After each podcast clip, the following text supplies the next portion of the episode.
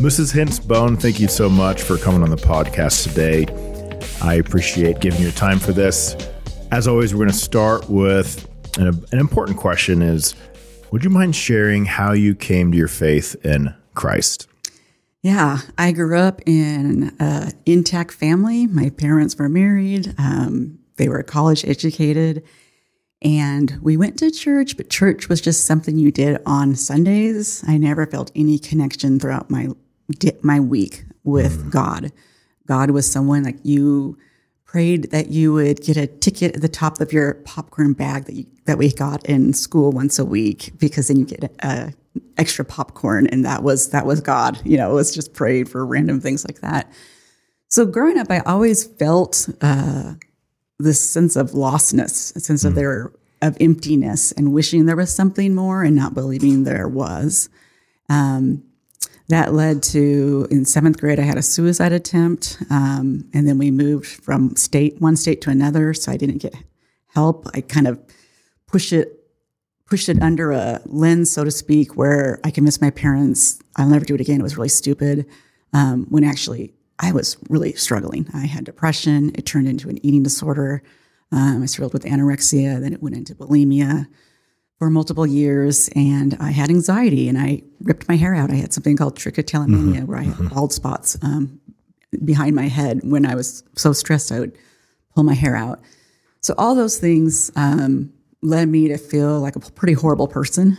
So I went to a camp that summer, and that was the first time I heard the whole gospel, that Christ knew my name. He knew the number of hairs on my head. He died for me. He died for my sins.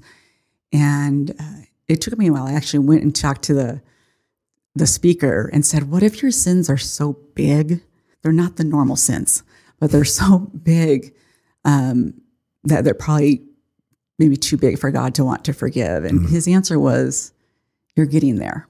That's all he said. And he just let me, let God work with me. Because to me, the suicide attempt was a big sin. The eating disorder was a big sin. There were some other major things.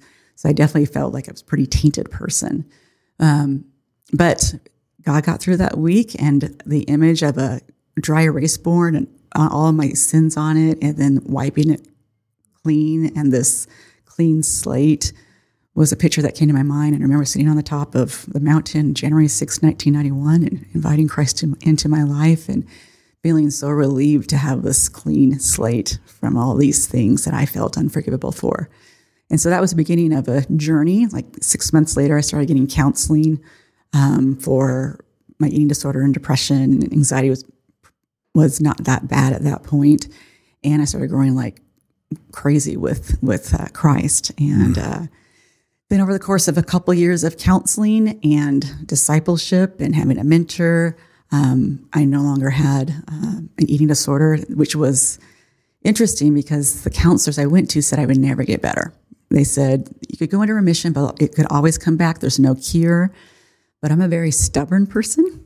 And so my first Bible that I got with a concordance, I was a freshman in college, and I went into the concordance and I looked up the word healing and heals, and I looked up every single scripture on it because I was convinced that God was going to heal me of this eating disorder.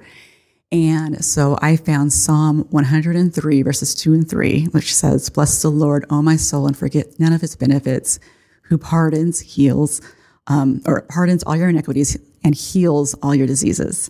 So I didn't tell anybody that scripture because I wasn't sure if the Old Testament was supposed to apply to you or not. I didn't understand those things yet, but I hid in my heart, just convinced that God was going to heal me.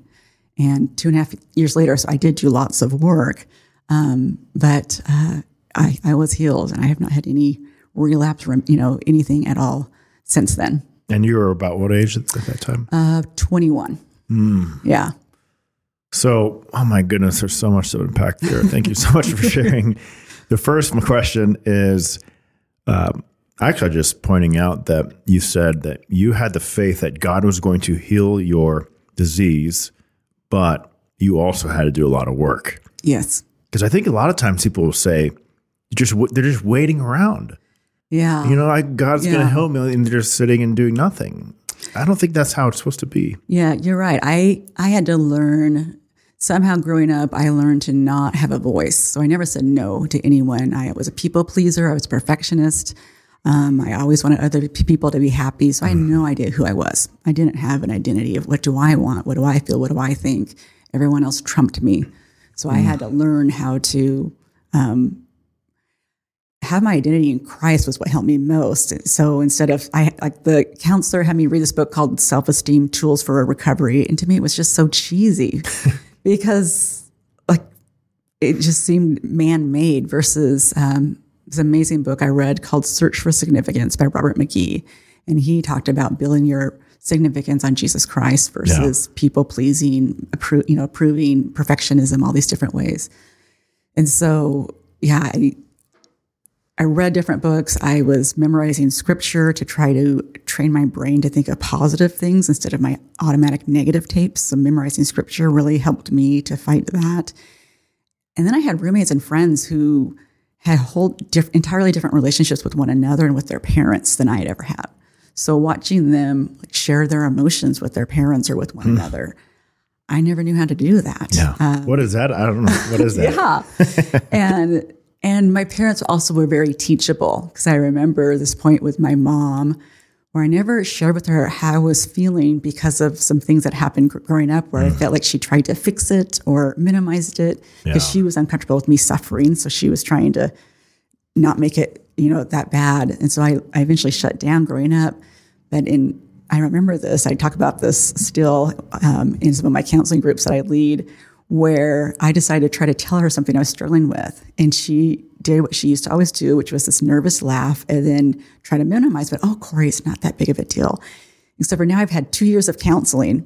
And so I lost it on her. And I said, Mom, I don't want you to fix it. I just want you to listen. And that was huge for me because I don't yell. I'm a people pleaser. I don't ever say anything controversial. But it was this beginning of this drastic, beautiful change in my relationship with my mom, where she then didn't know she wasn't listening. Didn't know what I needed. I never said it. And so after that, for probably the next year or two, I'd say, okay, Mom, I'm going to tell you something, but I don't want you to fix it. I just want you to listen. And she'd be like, okay, Marv, that's my dad. Kori's on the phone. She just wants us to listen. She's going to tell us, but doesn't want us to fix it. And I had a reminder again and again and again, but praise the Lord, they were so teachable. They wanted me to share struggles. They just didn't know how. That wasn't modeled to them. And now my parents are, two of my best friends. Wow. Yeah. So for parents listening to this, we shouldn't always be trying to fix our kids' problems, our children's issues, or the things they're going through. Yes. First, just listen. Yes, to listen and try to put yourself in their shoes and empathize to say, wow, that sounds really hard, or I could understand why that would really hurt your feelings. To validate their feelings will help them work through what they're feeling 100 times faster than trying to fix it because of your discomfort of your kid's suffering. One of the things I read, I can't remember where it was, but it was starting with 2 words, of course.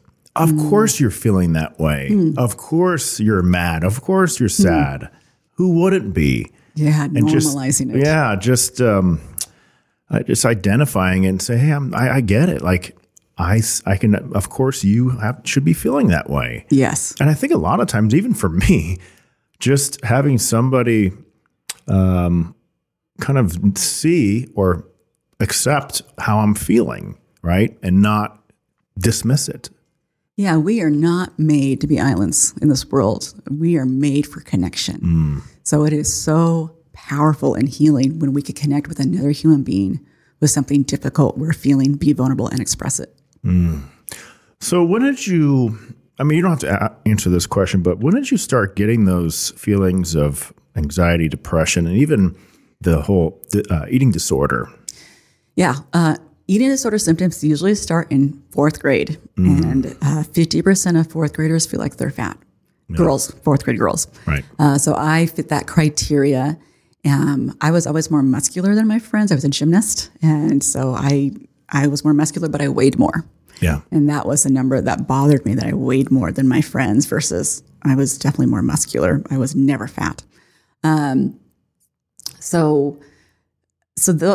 thoughts of insecurity in my body started around 4th grade, but we had the Presidential Fitness Award in elementary school when I went. So who got the most push-ups, most sit-ups, most could do the pull-up and hang for the longest. Yeah. And I would always get it every year. I was one of the top two girls in our class of all multiple years. Then in seventh grade, I went to junior high. Mm. And no longer did I have something I was good at. Like I went to gymnastics, but I was just, you know, middle or a little bit lower. So no longer was there anything that I felt like I didn't have an identity, you know, something I could say I'm really good at something. And at the same time, I really love my dad. I'm the only one in the family that looks like my dad. Everyone else has blue eyes, blonde hair. I have brown eyes and brown hair. And I liked that. I was like him. And he would say things like, "You're like me, right, Kori?" And I'm like, "Right."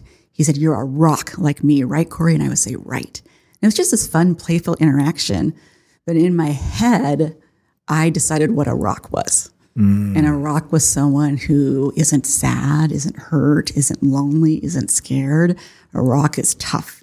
And so I consciously tried to only be happy. And that was it. And maybe sometimes grumpy, you know, I was sometimes, because my dad was grumpy sometimes. So I knew that was allowed. But any other emotion I tried to just shove down and I didn't want to have that or express that. And we are not designed to not feel. God gives us all these different feelings. And so for me to try to consciously shut them down, they had to come out some way. And that is how addictions form for anyone, is emotions that are kept in, they're going to come out sideways. And so for me, the addiction was food. I thought about food 24/7, what I was going to eat, not eat, if it was a good day, if it was a bad day. I was weighing myself multiple times a day. I would feel good in myself at a certain number, feel better if it was down lower. And so that was an 8 years of my life was obsessed with food and calories and counting and my worth dependent on numbers. Is that, so would you say you're about 10? It started. So you said fourth grade. Fourth grade. The actual behaviors really took throttle in seventh grade when I moved. No longer had an identity. My dad was home 4 days a month because we lived in Idaho and he was commuting from Chicago for a year. Mm-hmm. And I was trying to act like him and be tough. And so for 9 months, I actually had suicidal thoughts. I told two friends that I knew someday how I was going to die was taking my life. And I just talked about it like it was no big deal. Clearly there was something wrong with me, you know, to think that and think that there was nothing to live for. And I was really, really lost. It sounds like you had a pretty decent upbringing with two parents. So I am what I would call a thin-skinned person. So I feel things deeply. I heard an analogy of the story about the emperor's new clothing. I don't know if you've heard that. It's a children's story that his new clothing was actually invisible. He didn't have any clothing at all. And he does this parade down the center of town and everyone's waving and eyeing his wonderful new clothing. And then there's this little boy who yells out, "He doesn't have any clothing on at all." And everyone gasped because, you know, if they all thought that they were right, they must have clothing and they were just going along with the crowd. And I once heard that as an analogy of someone with thin skin. Like they feel and notice things that maybe other people don't always feel. That, you know, a politician, for example, they're thick-skinned. They could let things just go off their back like a duck, and it's not a big deal. For me, I felt everything intensely. What triggered the thoughts of, I need to really get hyper-focused on my eating? Yeah. So for me, being thin skinned, I was very, very sensitive. My parents, everyone would call me sensitive sometimes. So I decided it was a negative thing. So my parents did not know how to model emotions to me. Sadness, hurt, fear, loneliness, I never saw. So as a child, if they don't see that modeled by who raises them, then they don't know how to have those emotions themselves. We learn how to express sadness, fear, hurt, loneliness through our primary attachment figure. So my dad was, his dad died when he was 5 months old. His mom remarried a raging alcoholic who beat him. His mom had an eighth grade education, which just succumbed to him. So she had no modeling of how to have those emotions. So he was this, read books and left home when he was 16 and a self-made man. My mom, She was a farmer's daughter, and the farmer was a dictator. There was never any conversation, just what he said went. Mm-hmm. So she had no idea. So both of them had no idea how to handle a thin-skinned little girl who's all these emotions. And so I eventually shut down because I felt like it was wrong. No one else in my family was like me, and feelings getting hurt so easily. Mm. And I thought I should be tougher. So if you bottle in all those emotions, mm-hmm. they start coming out in ways we don't particularly like. Right. Mm. Right. I have a 10-year-old daughter, so mm-hmm. I'm taking notes here. Oh, yeah. Yeah.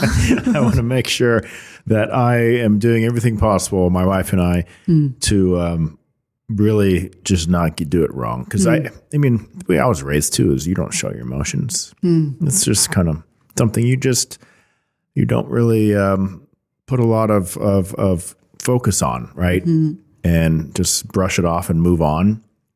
But I'm starting to realize as I get older, you have to let that stuff out, but figure out how to do it in a way that's positive and not destructive. Yeah. Yeah. And it's great for your kids. You know, if you talk around the dinner table and they say, how was your day?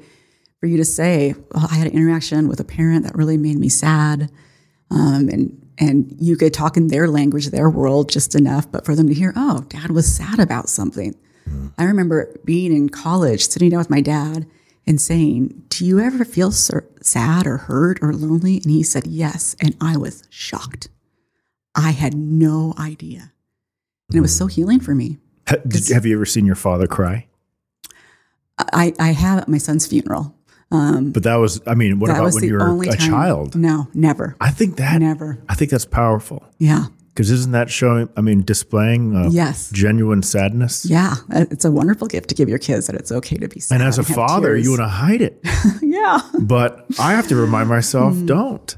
Especially watching like a movie or something that just really hits you. Just watch The Passion of the Christ and you're going to be bawling like a baby. Well, that's great. You can connect with your emotions and cry. That's fantastic. Now it's not easy, but I'll just let it out. And I think it's so important to not have too much pride there's something wrong with that. I like that Jesus wept.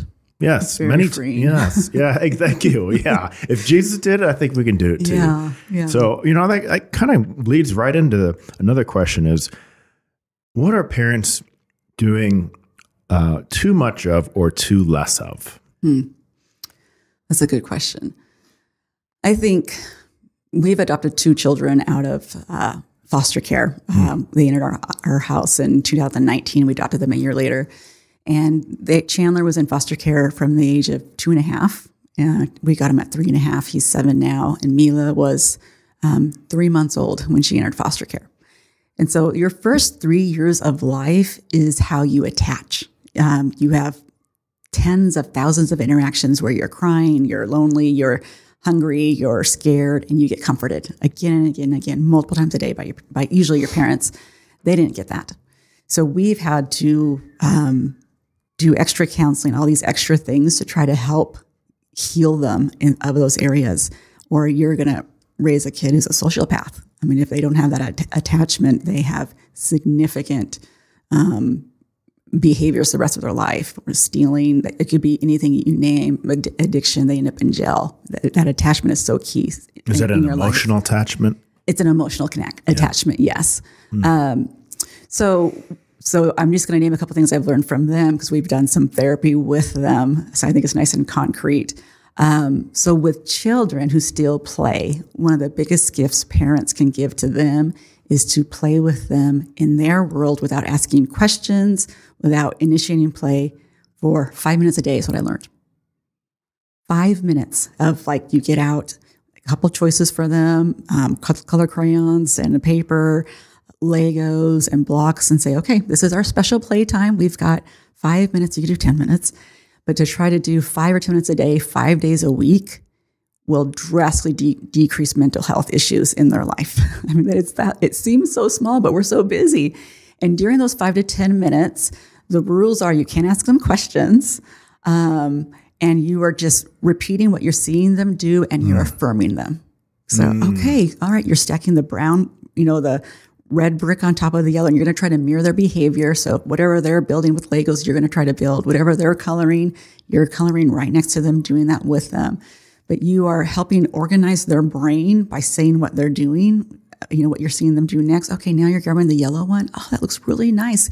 Coloring the hair yellow. That looks really, really cool. Oh, I like how you did that. I'm going to do that too on mine. So mirroring that and affirming that and copying that builds them up. And because they feel so in control and empowered during that 5 minutes with you, it allows them to relax. Their nervous system relaxes, where they then don't have to be in control at the rest of the day. They don't have to be the top person when they are playing with other kids. Mm-hmm. So they don't have to dominate. They can then listen to directions from teachers or other people and comply, because their primary attachment, they got to have full power for just 5 minutes. And this needs to happen not only in the first 3 years, but forever. This is through the course of play. The first 3 years, you're not going to be necessarily playing with them or repeating those things. You're meeting those needs. But once they're talking, doing that, we just saw drastic changes. We do this special therapy. It's called PCIT, Parent-Child Interactive Therapy. And we did it for about 6 months with Mila and with Chandler. And the therapist helps you through it. Drastic changes in their behavior and improvements at school. And it was just, it's amazing. It's crazy because it just sounds so simple. I know. 5 minutes. I mean, come on, we can give 10. Yeah. Right? And to me, I always think about this with parents, and especially how busy we get. You know, as business owners, we're always thinking about the business. Right. And just putting that time aside for our most prized beings in our lives. But then we just don't prioritize sometimes. And I like this because it gives me now kind of a really concrete black and white thing I can do. My son's autistic. Mm. So I have 10-year-old twins, boy, girl. She is neurotypical. She's just kind of a drama queen. But then my son is nonverbal, but he's very much neurotypical in every other area. Physically, it's. I mean, he's really smart, but I know he loves it when we wrestle. Mm. That's our thing. Like, he's always wanting to wrestle, chase him. And that doesn't take language. No, so that's not really at all. Cool. And he has his own language now. He kind of like grunts at me, but my wife and I know exactly what he's wanting. Oh, that's wonderful. And just the other day, because I take them to the playground as much as possible whenever it's nice out, because I have an ADHD mind. Oh. For me to sit and actually like do coloring and such, that's going to be really difficult for me. Yeah, you got to find something you would enjoy to do with them. Yes. That is one of the criteria. Oh, okay, that's good to know. Yes. That makes me a lot more likely to do it. Yeah. So Jason does these sciencey things. I'm like, I can't do those. Like, but don't do it. Find something you want to do with them. That's like, good. Yes. That's great. Yes. Because when we go to the park, I just noticed this the other day. My son can look way across the playground, and I just go, Kyson. And he can see me, and I wave at him. He recognizes me instantly, which is so incredible because he's quote unquote autistic, but we have that attachment, that emotional attachment as soon as he sees me. And it's even deeper where we can look at each other and he kind of knows what my expectation is at that moment. So it just goes back to that wonderful, the attachment part. I really feel that. And last thing I'll just say is here at Coma, we train our instructors that attachment, that connection is so incredibly important. And if you want to have these kids in your class kind of do what you want, because if you don't have that connection, they're going to be like, why am I going to do what you're asking me? Yeah, you guys do a wonderful job with, I can think of Mila. She started, as soon as she was old enough, she started here. Is that 4 when you're old enough? Yep. And she did not want to go, and you guys would get right to her eyes, bent down on her level. Yep. Talked to her, helped her ease in where she could definitely feel seen, didn't feel this authority over her. And you could get her on the floor, which shocked me. So good work. Good training. Hey, I can't take the credit. That's my amazing team of instructors. But, you know, I'm so happy to hear that you talked about the importance of getting down at their level. And we really emphasize that with our instructors is you cannot have a connection if you have this huge difference in height. You're talking down at them instead of talking at the same level. So I have to ask, what is there a particular reason why you had your children do martial arts? My husband has done a lot of research and just saw how much the benefit of learning the skills through martial arts of discipline. He thought the discipline and character building, he thought, was a primary foundation before any other sport. And also learning that body control that you learn through martial arts, he thought, is the core platform before you do anything else. So that's what we started. And I've never been in any kind of martial arts. So I was so pleasantly surprised how much, you know, the yes ma'am, yes sir, the character building that you're doing and the homework you could do at home to go up more. It's just a beautiful gift. Rarely do you find a place that helps you build character. So I was really pleasantly surprised. Excellent. Thank you for sharing that. So tell me more about Renew Counseling, which is your business that you founded. Yes. Renew started in 2005. It is... has outpatient therapists who see people with a variety of different issues. And then in 2017, we started the Anxiety Center at Renew, and that is an IOP, which stands for Intensive Outpatient Program. So people that once a week counseling's not enough can come to, we have an adult program at 6 weeks, 3 times a week for 6 weeks, intense tools to get your life back and not be controlled by your anxiety or OCD, social anxiety, whatever way the anxiety manifests itself. And then we also have an adolescent program that's, again, IOP, intensive outpatient. So it's groups 4 times a week for 5 weeks where parents are involved because parents have to know what's happening to help their kids heal. And we've seen tremendous changes in people's lives with anxiety and depression through those programs. It's been really, really an honor to be a part of that journey. Why did you start it? Oh, that's a loaded question. I was in a private practice for 6 years, and I never had a vision of being a business owner. I thought I was this plain Jane, middle of the road person with nothing special. I knew I was loved by God, but didn't feel much beyond that. And I was in a group for three years through my church. We studied the Clapham sect, the Clapham Institute. That was the founder of this group, Mike Metzger, and he taught us, it was like an intense seminary course. We read all these books over these 3 years. And what we were really trying to figure out is how to move Sunday church into Monday, how to incorporate your faith throughout your whole week and not just be on Sunday. And one of the people that we studied, there was about 30 of us that met for those once a month for 3 years. One of the people we studied was William Wilberforce. He is responsible for the abolishment. Yep. Okay. The abolishment of the slave trade movement in England, from England to Africa. He stopped it after 40 years of working on it, for 40 years. And he was a part of this group of people. They called themselves the Clapham sect, and they all met together for the common good to figure out how to help one another in whatever calling they had, basically to glorify God, even though they weren't pastors. And so we studied this, and then this group of 30 said, does anyone have something they feel like they're called to do that maybe we could wrap our arms around and help? And they asked that when just the week before, I really sensed from the Lord that he wanted me to start, at that point, the specialty was eating disorders of Renew, that he wanted me to start an eating disorders facility in Johnson County, which there was zero. There was one on the KC, Missouri side, but none in Johnson County.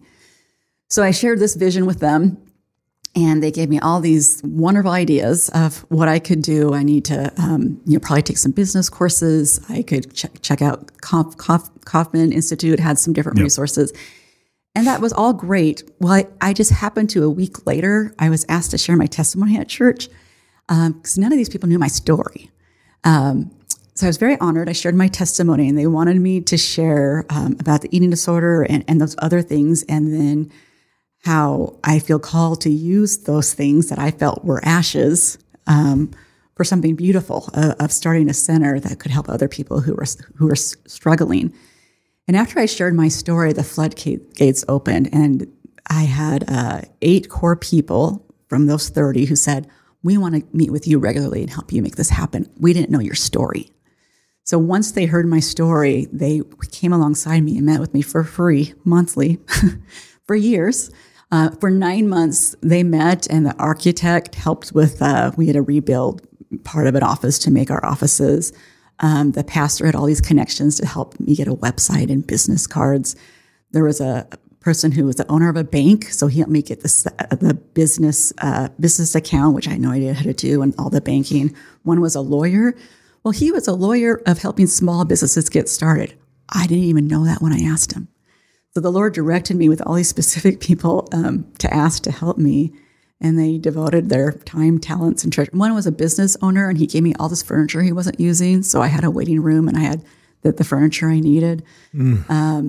So that was how Renew was started, of the gift of these people wanting to do something in the greater good in the world of counseling, world of eating disorders, and 9 months later, Renew started. Where was this group?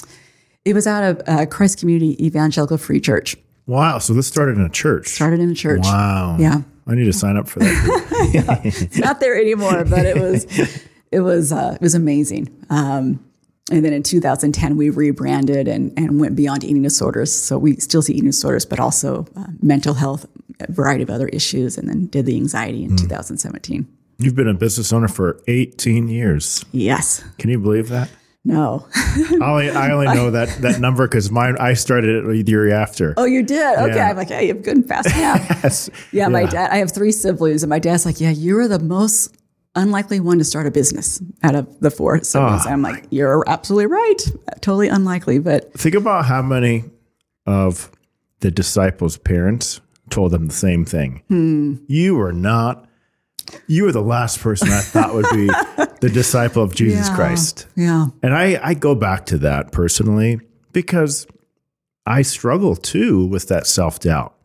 I was not wired to be this leader. I was not wired to be this business owner. And, you know, you compare yourself to other successful people and you're like, I can't ever do that. But how many of the most prominent people that Christ chose were actually somebody's? I don't think any of them were. That's a really good point. Yeah. You're right. So here's my kind of a basic, but maybe a complex question. We hear so much today about mental health. What is that? I had to look that up when I knew you were going to ask me that because I'm like, no one's asked me what the definition of mental health is. So in general, if you look it up, it's a person's condition regarding their psychological and emotional well-being. So a really good understanding physical, you know, we go to the doctor, we get a physical, we need to pay attention to our physical health so we don't have a heart attack and we could function optimally. But what about our mental health? How do we handle conflict? How do we handle when we're sad or hurt or lonely? How do we handle when suffering happens to the world or suffering happens in us? Can we be resilient? Can we work through it and continue to be who we are made to be? Or are we taken out? And a good mental health, you're able to work through those things and be resilient. You're also able to have joy. Jesus had joy. The joy of the Lord is our strength. So you're also able to see glimpses of God light in the midst of storms, the midst of hardships in your life, I think, as well. Speaking of Jesus, where does Christianity come into play with mental health? Because I definitely feel that nowadays mental health is very much separate from the spiritual side, which I think is the most important. That's interesting because I've always felt like, I became a believer when I was 18, but I've always seen them together, but probably because I was on my own journey of mental health. So when I read the Bible, I see Saul struggled with depression, and the music from David is what helped him. I see the woman, the prostitute who comes in and anoints Jesus' feet with oil, was so full of shame because she felt so gross for who, you know, the choices that she had made. You know, I do see that Jesus, when they're like, why weren't you there? Why didn't you heal Lazarus?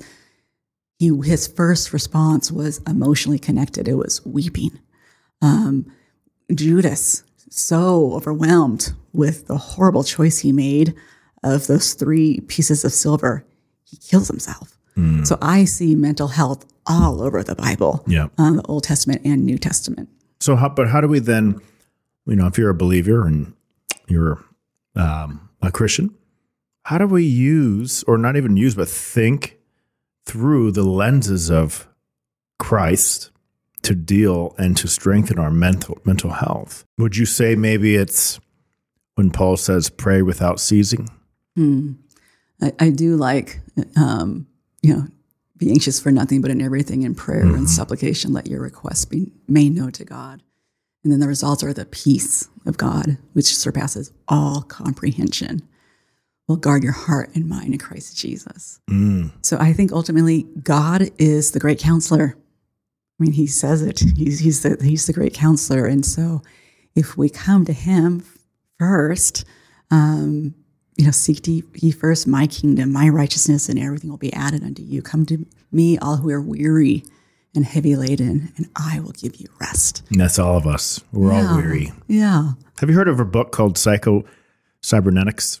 I have not. Oh, my goodness. I recommend it. I'm just in the middle of it, so I don't know all of it. Okay. But it really focuses a lot on self-image. And until I started reading this book, I kind of saw that whole idea of self-image as phooey, just kind of, I don't know, just fluff.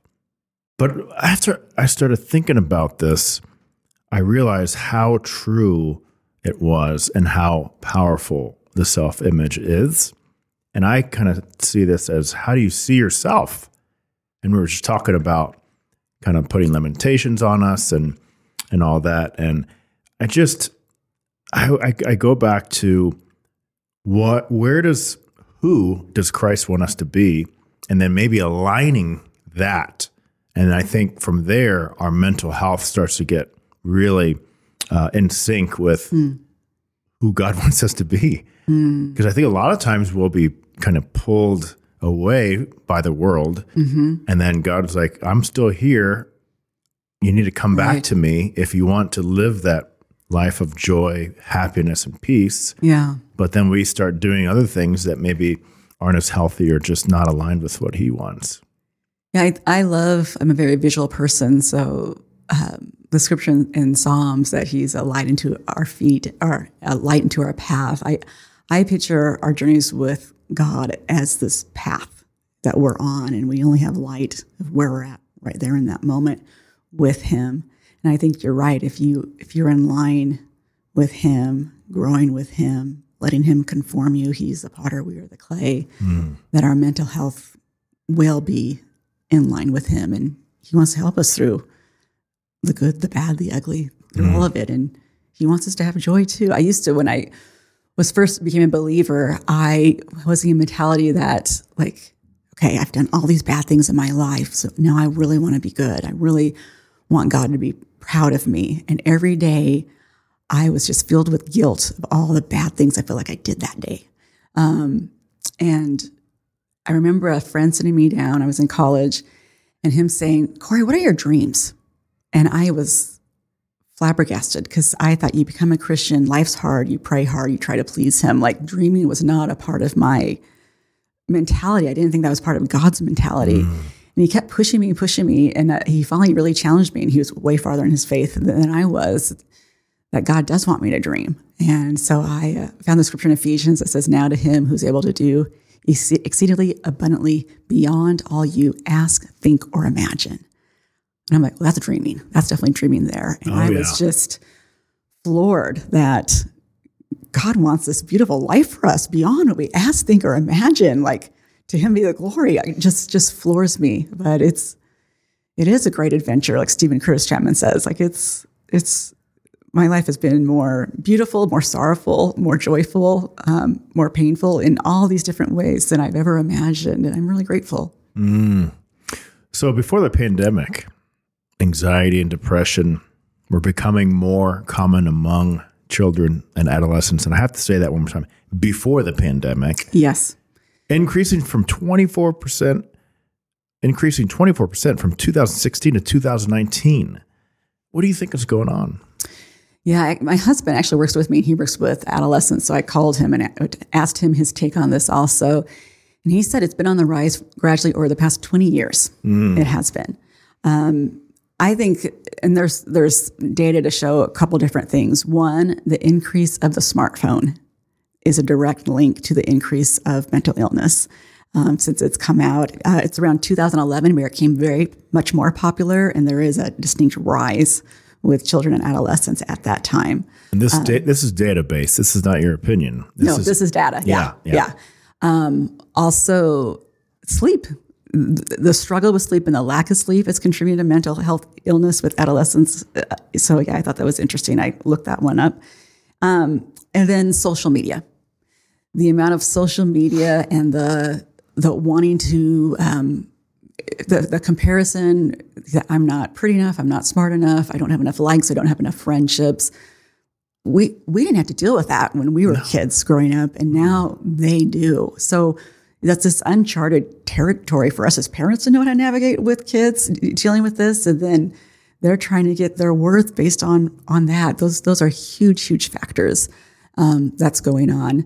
And busyness, we are often so busy. There is also research that shows that families that eat meals together, I think it's like 4 or 5 times a week, much less mental illness, less drugs, alcohol abuse, less issues at school, but eating a meal together, what's that, 20 minutes, 30 minutes of a meal? And so I think we're all I think many people struggle being on the rat race, trying to keep up with the Joneses, trying to make sure you want, of course, what's best for your kids and your family and your career and stuff, but just trying to figure out what is the right cadence for all of that. I think it's really become more and more challenging because there's so many choices, so many options. Everything's at your fingertips now with computer and data and stuff. So I think it's really made things much more complex. The way I see this is you're either going to spend time now, and it could be 30 minutes eating dinner, 10 minutes playing with your kids now, and then you sum that up, you spend all this time with your kids, or you can skip that and spend all that time later when they're dealing with all these issues, whether it be going to prison or dealing with drugs. It's like you're going to spend the time, so you got to choose which one you'd rather do. Well, that's a great perspective. Good point. Right? It's like either way, you're going to spend the time and probably the money too. I have to ask, when is the appropriate time to allow a child or even your child or a child to get on social media? I highly recommend Screen Sanity. It's a program, it's a nonprofit that has been created. It's at many different schools. I think you can look it up. They have great resources online for that to answer that question. So they're the experts in that. Sure. Be a great podcast for you, actually. I could give you those connections. Oh, yeah. They are believers. Excellent. Also. But I would say probably around 11, 12, 13 to start with a GAB phone, G-A-B. It has no internet on it. Oh. It looks like a smartphone, but you're only allowed to have text with one person. It can't be groups. So it's much more controlled. So there is some freedom, but then it's controlled. And then to have different control things once you have social media. So you could have Bark, B-A-R-K, is a great filter that filters from bullying, and it will alert you as a parent about self-harm or other things through text with your kids. So to make sure there's filters. Usually it's around 4th grade that they're exposed to pornography online. So you want to make sure you have filters that you don't even think you need. You make sure all your computers are password protected, that they don't know at home. Yeah. Because it is so easy. But I will let the experts say more. I'm thinking right now, with that. I can't think of any reason why any child needs to be on social media. The only reason why I'm on is for business. But other than that, especially for a young brain, when that brain is always just thinking through the emotions first and not logic, is now getting exposed to all of this stimuli, all these different influences. And they can't really filter out what is something they should be following or not, right? Yeah, we want everything we do in our life to be in line with our values. So what value would that be fulfilling as a kid? You're right, nothing really. Even as adults, what value is it?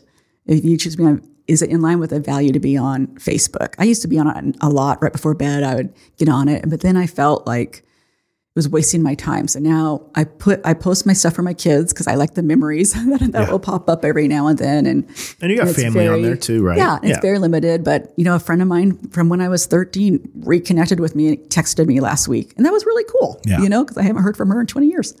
But yeah, what value is that? Whatever you're doing, is it online with one of your values? That's something. I really like that. So what methods or approaches do you take when treating your adolescents or even adults, and even going, let's just go back to the eating disorder. Cause that is such a complex disease or condition. So what are the kind of things, just from a bird's eye view of what you guys are doing?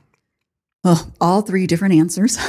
So sorry about that. Yeah. So with adolescents, with eating disorders, you're working on identity, a lot with identity. You're trying to work on the roots of perfectionism. You're working on their distorted thinking. You're helping them. With an eating disorder, you have to help them to learn how to eat. You know, with like a drug addiction or an alcohol addiction, the goal is to abstain. Well, you can't abstain from food. So to learn that food is medicine, and you have to change your relationship with food to see that food is a good thing. It's, you know, Jesus, they broke bread and they ate. They had multiple celebrations, and food was part of it. It's a beautiful part of community and connection in the Bible. So it's a long process with eating disorders. Definitely achievable. Absolutely. I've seen absolutely many people healed, a lot of work, but definitely you want someone who specializes in eating disorders to journey with you if that is something that you or a loved one is struggling with. With adolescents, we use two different treatment modalities. One is called DBT, which stands for Dialectical Behavioral Therapy. You could look it up. They're very concrete skills that help you with emotional regulation. It helps you with mindfulness, how to be in the present moment. I like to think when someone's depressed, they're inside their head or thinking about their past and their mistakes. If they're anxious, they're worried about the future. The thing we can control right now is the present moment. So you have to learn how to be mindful, to be present in the moment. So that's a great thing to try to teach your kids. You know, you guys look at sometimes we eat outside and we'll say, see how many sounds you can hear. And we're just quiet, and they see how many birds and different sounds. That's teaching your child to be mindful.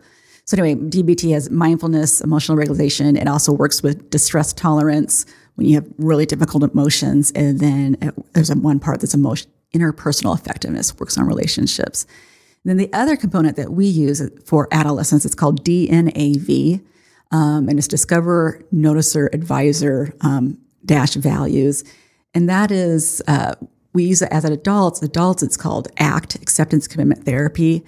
That is, okay, I love it. You've heard of it. It is my favorite thing. I used to be huge with CBT, Cognitive Behavioral Therapy, until I learned to ACT. And now I fully believe in ACT. So I'm going two different places. So with adults with ACT, basically what that is saying you're going to have suffering in life. So how can you have your feelings and honor them and work through them? Have whatever thoughts you have, acknowledge them and work through them instead of trying to change them. And CBT was more like that. Work on, you know, changing your thoughts, changing your actions, then your feelings are going to change also. And that's what I did the first 15 years of my career. There's lots of data to show effectiveness of that. So it is a good thing. I have just found when I'm working with anxiety and depression, it just more fits me, I feel like, in the model that I read through a biblical worldview. The other one's not unbiblical, but because it does talk about renewing your mind, but how to feel hurt or loneliness and to work through it instead of feeling like your life ought to be happy. To me, my perception of CBT was eventually you're going to be happy because you've changed your thoughts, your feelings, and actions. And you're going to be happy.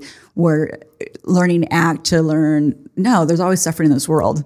But so how can you work through that suffering and still live in your values? That's the other biggest thing with ACT is it includes values, which I love with identity work. And so DNAV is a version of ACT for adolescents. It's much more concrete because there's lots of metaphors in it.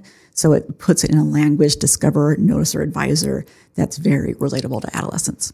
So tactically, this looks like a lot of talking just between people, right?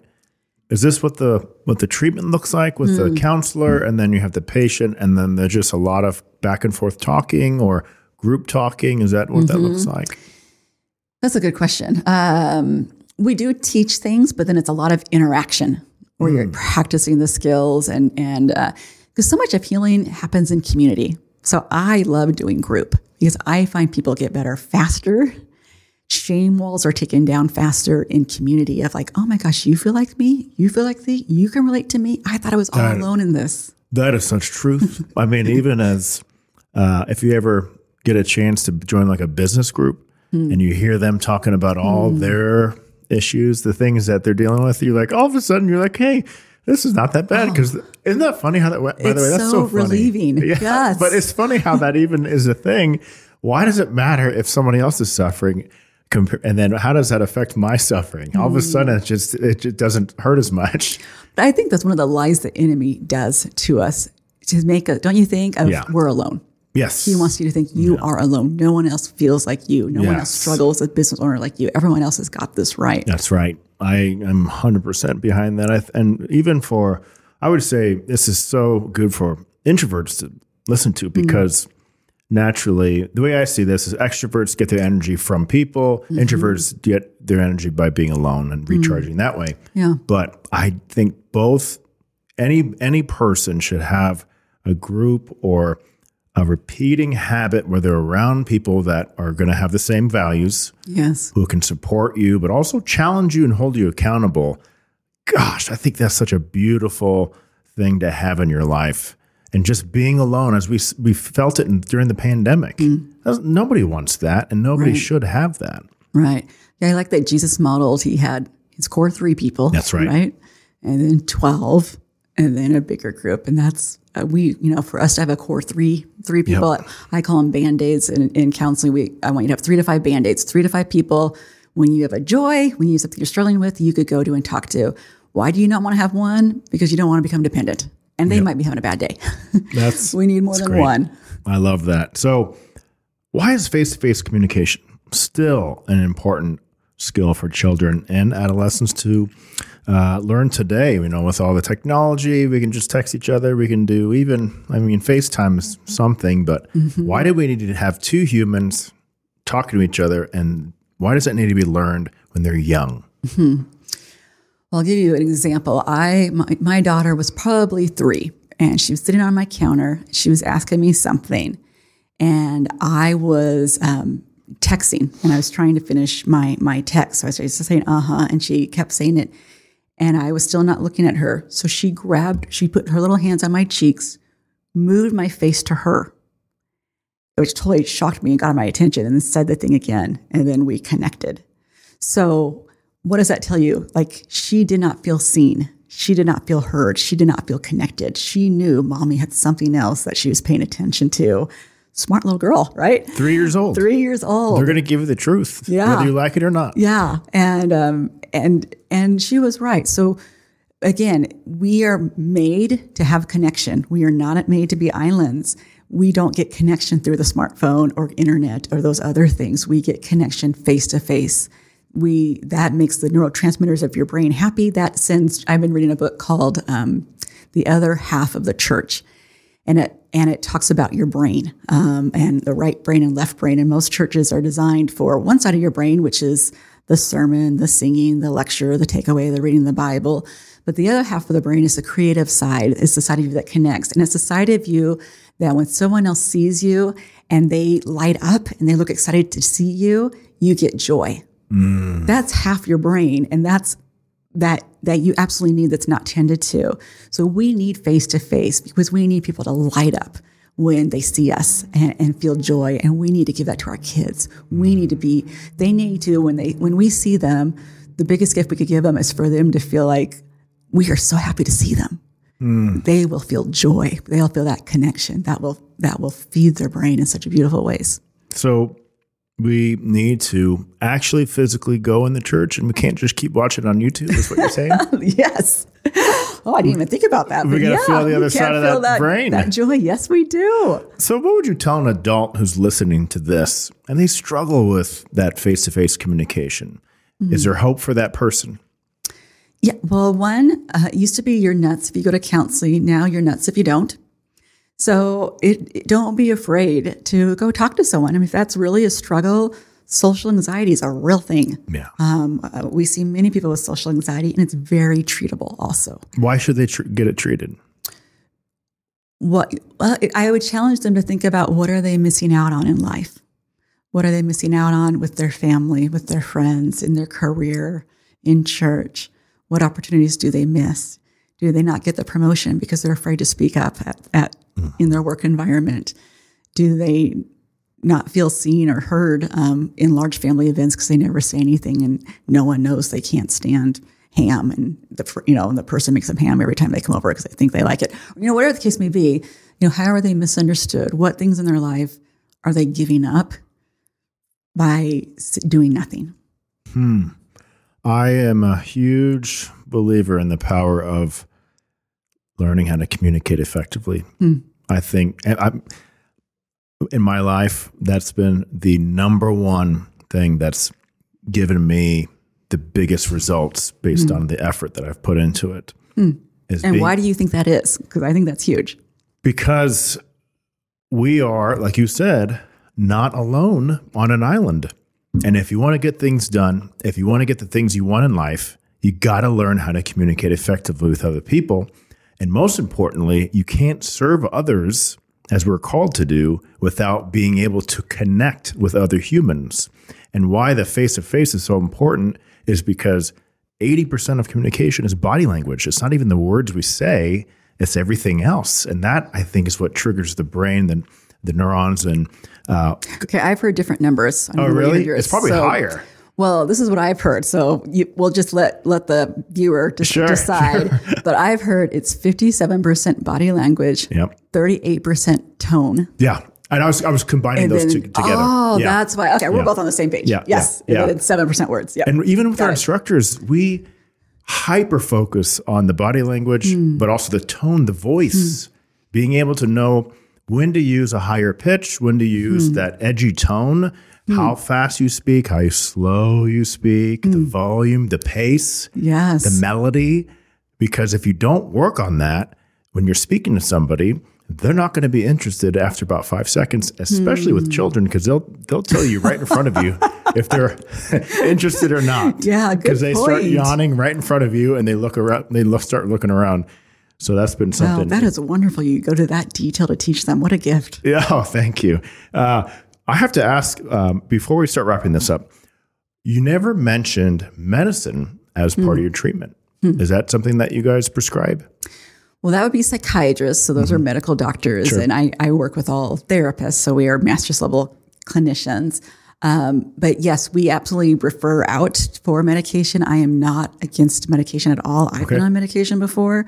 I went to a Christian doctor and I'm like, I was having anxiety at the time. And I said, I feel horrible. Like I know the skills. I teach the skills. I'm a counselor and yet I'm going to work and I have this pin in my stomach every day and I'm struggling sleeping at night because my mind's going like crazy. And I'm having my time with the Lord. I'm memorizing scripture. And he was wonderful. He said, Kori, if a little tiny pill helps you to function optimally the way God wants, don't you think God would want you to have it? Don't you think maybe God help the God person who made this little pill? And that really helped me with that because there is genetic connections to anxiety, depression, other mental illnesses. What I do say is if you're on a medicine, you need to be going to counseling too so you can learn the tools so that maybe someday you don't need that medicine. Some people need it forever. I was on it for, 10, 15 years until my life really calmed down and now I'm not on anything. And I do know I had the genetic piece and some people can get off, some people can't get off, but you absolutely need to do it with counseling. So you're learning the tools to not be dependent on it, just in case maybe someday you can get off if you know the right tools. Would you say that you want to use that counseling because then you can have that long-term goal in your mind, I want to get off this medicine in the long term, but if I don't, then so be it. But maybe the goal is maybe I can get off of it too. Yeah. I encourage someone, if someone is struggling with anxiety, depression, and we do some assessments and then we reevaluate in a month and see if there's changes. Maybe we'll go one more month. And then we'll introduce the idea of maybe we should, you know, look into a psychiatrist and see what they say. I say, get on it for a year. Let's do counseling, let's do all the tools for a year. And in a year, you want to try to get off of it. Talk to your psychiatrist, and you can try, and you could see. What happens when you get off medication, because I've done it several different times, is you will feel more emotions more intensely. So I now can cry at the drop of a hat. Or I used to, I could cry some, but now very, very sensitive. And I let people know that when you get off them, just so you know, you're going to feel different things more intensely. You know, you have these tools, and you can see how you handle that, and we'll see what you think. Never thought of that. I actually can connect with you a lot just because of the anxiety. When I was younger, I mean, as long as I can remember, I've had that in me. I'd be laying in bed in cold sweats thinking I got some disease off of a public toilet. Wow. So you had health anxiety. Oh, yeah. And I don't know. I'm 8, 9, 10 years old. I'm like, I didn't make that up. Right. And it's just something that naturally just occurred. That was definitely something genetic or how you were made that was going on. Yeah. And so I really appreciate all of your advice on that. So going with that, do you have a kind of a routine, or I call it a life hack, something you do every day that maybe helps you get motivated, productive, or even on the right step to starting off the day with success? Yeah, well, two things. One, time with God will always make my day 1,000 times better. I'm sitting. I always have my cup of decaf coffee with my creamer and stuff, and I have a certain room I always sit in, and I have a journal. Journaling has been a huge part of my healing process through things, is to pause and journal and tend to your soul and see what's going on inside with you and talk to God about that. And then I've really learned how to listen to God. And that took years of reading the Bible and memorizing scripture that now I will write firsthand back from God what I sense he's saying to me. And it's so powerful for me. And again, that was after years of reading the Bible and memorizing scripture that now scripture just comes up or I'll sense something, from him. You were spitting out that scripture, and I was really impressed. I'm still trying to get there. Well, good for you. We're all on the journey. I've made a habit of going on silent retreats. So I used to do it yearly until we had children for like 12 years, where I would go up to a monastery. That was my favorite place. I'm not Catholic, but you could go and just rent a room and practice disciplines of fasting and praying and being in scripture and having no cell phones for a couple days and really helped me to listen. And I've learned some of the greatest healing of different things and things from the Lord have been from those retreats. I also have a spiritual mentor. We've been meeting for 15 years. She's 82 years old.